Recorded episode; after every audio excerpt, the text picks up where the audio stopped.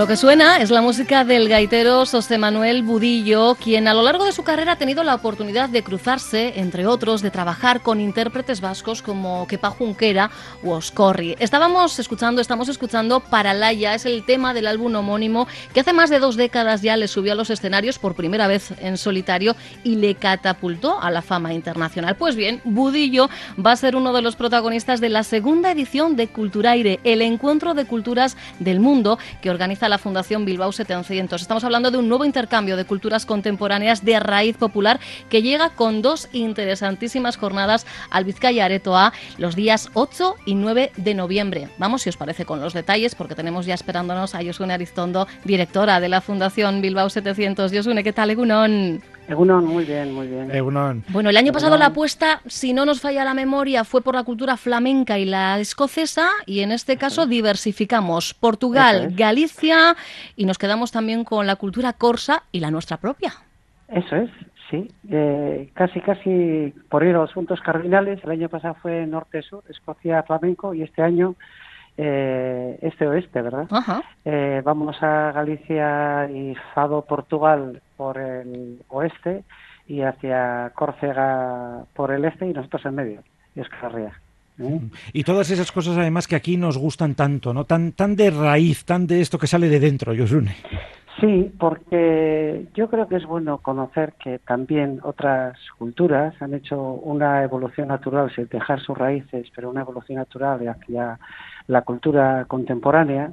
Y de la misma manera que nosotros reconocemos en los Corri o en Cucay o en Auquera o en los coros, reconocemos toda todo lo contemporáneo, pero reconocemos ese fondo eh, nuestro de identidad vasca, popular, etcétera, eh, queremos también ver lo que ocurre en el mundo con esa raíz popular que también tiene su versión contemporánea y es por lo que además las culturas eh, siguen vivas, ¿verdad? Porque son capaces de adaptarse sin perder su, su raíz. Y eso es Culturaire. Lo vamos además a disfrutar a través del fado, del folk, de la música coral y la música polifónica. Lo que está claro es que es una propuesta, la de esta segunda edición de Culturaire, abierta a todos los públicos, Yosune. Sí, yo creo que sí. Y además es interesante porque hay eh, grupos como Afileta que son muy conocidos en, en, Europa y también en América, pero seguramente entre nosotros no son tan conocidos porque, bueno, pues Córcega está allí y tiene los accesos que tiene y, y otros eh, intérpretes, iba a decir, compositor, intérprete, ha hecho jazz, ha hecho de gaita, por supuesto, como Budiño, que uh -huh. han andado mucho por aquí, pero Budillo es un hombre que no se duerme en los laureles del éxito. Él ha hecho incursiones y sigue haciendo incursiones muy interesantes como compositor y como intérprete y por eso también lo queremos traer. ¿no? Y, y como eh, Galicia y Portugal pues son como primas hermanas en lo que hace referencia a la cultura, comparten, entre otras cosas, eh, las raíces de la lengua también. ¿no? Pues Budiño viene con María Emilia, que es una fadista nacida en Brasil, pero eh, se puede decir que es una intérprete portuguesa, ella ya lleva mucho tiempo. De, la mano de su familia, su padre fue también un fadista importante, y entonces el 8 de noviembre les tenemos juntos a Budiño y a María Emilia, y, gaita, eh, música gallega y fado, eh, música portuguesa e internacional a través de Brasil también.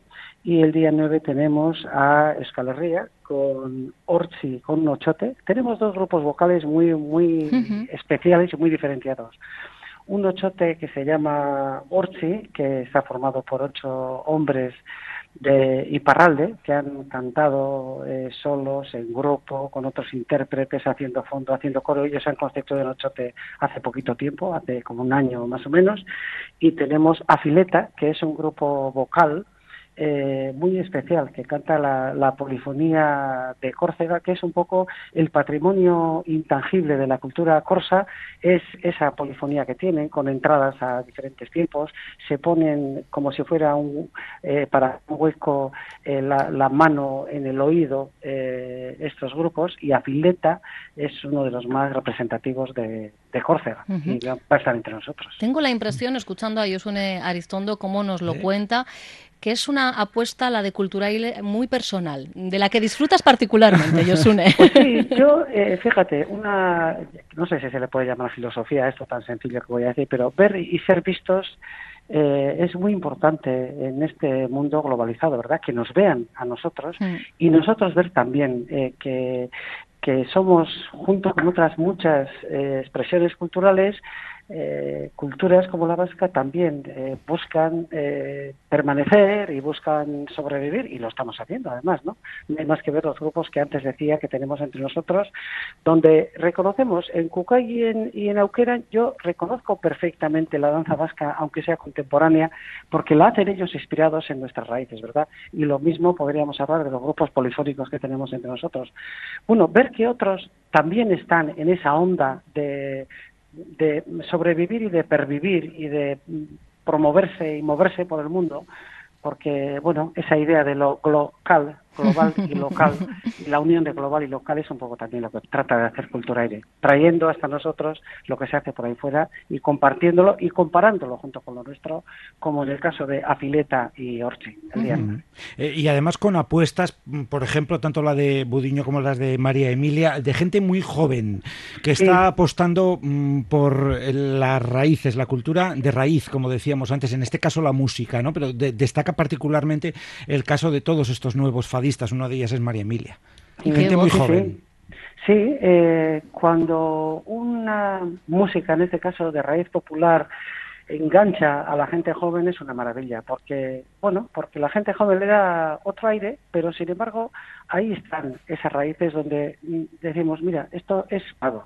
Está cantando no la nostalgia del emigrante, Mm. eh, canta cosas eh, tristes, pero también canta cosas alegres y canta cosas del mundo actual y además le da una vuelta a los instrumentos que la acompañan, en fin, todo eso es la expresión contemporánea de las culturas de raíz popular, que es de lo que se trata de, de lo que se trata en Cultura Aire. A mí lo que me pasa con el fado es que me da igual lo que me cuenten o me canten. Me suena todo tan bonito.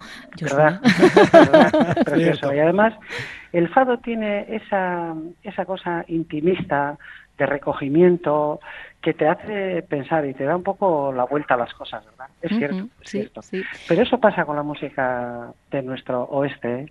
pasa con la música de Galicia, porque hoy es la gaita y también es eso, ¿eh? es el recogimiento, es el mirarte hacia adentro y eso es lo que nos hace que reconozcamos más allá, eh, que reconozcamos la raíz popular más allá del acompañamiento instrumental que los hace todavía también atractivos Sí, para los que no conocen esa cultura. Hay instrumentos que yo creo que hablan por sí solos, ¿no? Podemos hablar de la gaita en el caso de Galicia o incluso de, de Asturias, pero eh, aquí no se le ponen los vellos de punta cuando escucha una triqui o una chalaparta sin más Eso es. acompañamiento, ¿no? Eso es, eso es, Mm. eso es. Bueno, y cuando pues- vemos gente joven tocando, e interpretando Exacto. esas músicas y componiendo esas músicas y haciendo eh, esas culturas o danzando, eso es lo cuando pensamos, bueno, sobreviviremos. Desde luego que sí, desde luego que sí. Pues vamos a recordar los datos prácticos. Estamos hablando de la segunda edición de Culturaire. Las fechas, los días 8 y 9 de noviembre. En el caso del día 8, como os estamos contando, la fusión, la unión de José Manuel Budillo y María Emilia y sus fados, a quien, por cierto, ya os adelanto que vamos a tener la oportunidad de escuchar en un ratito, ¿eh? para que disfrutéis de la voz y para que os sirva un poquito de entrante. Y el día 9, la cita en este caso en el mismo lugar, Vizcaya Aretoa, a partir de las 8 de la tarde, con Afileta, llegados desde eh, Corsica, y Orzi Ochotea.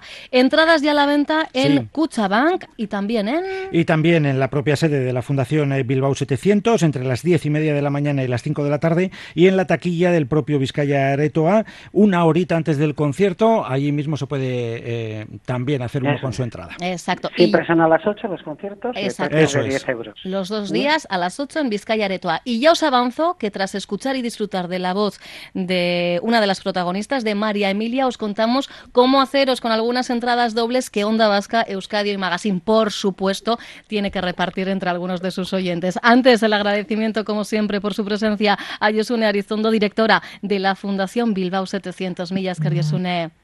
Bueno, agur. Besarka Agur. handi bat, agur. Vale.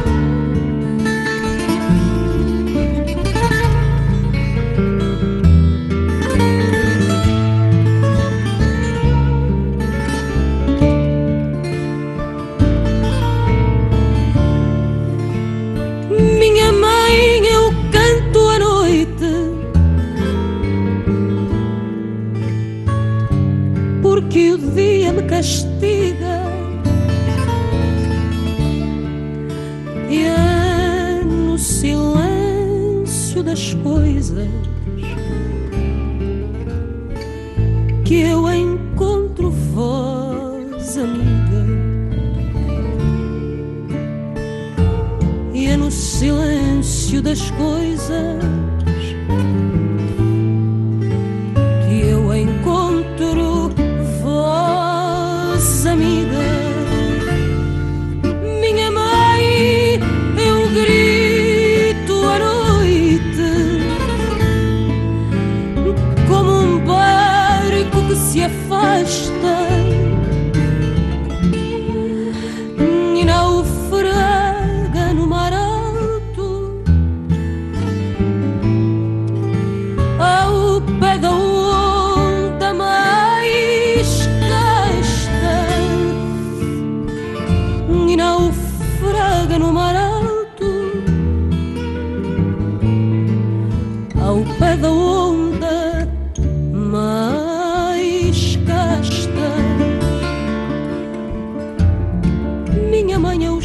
claro noite. Neste amor em que me afundo, porque as palavras da vida já não têm outro mundo, porque as palavras da vida. já não têm ouro.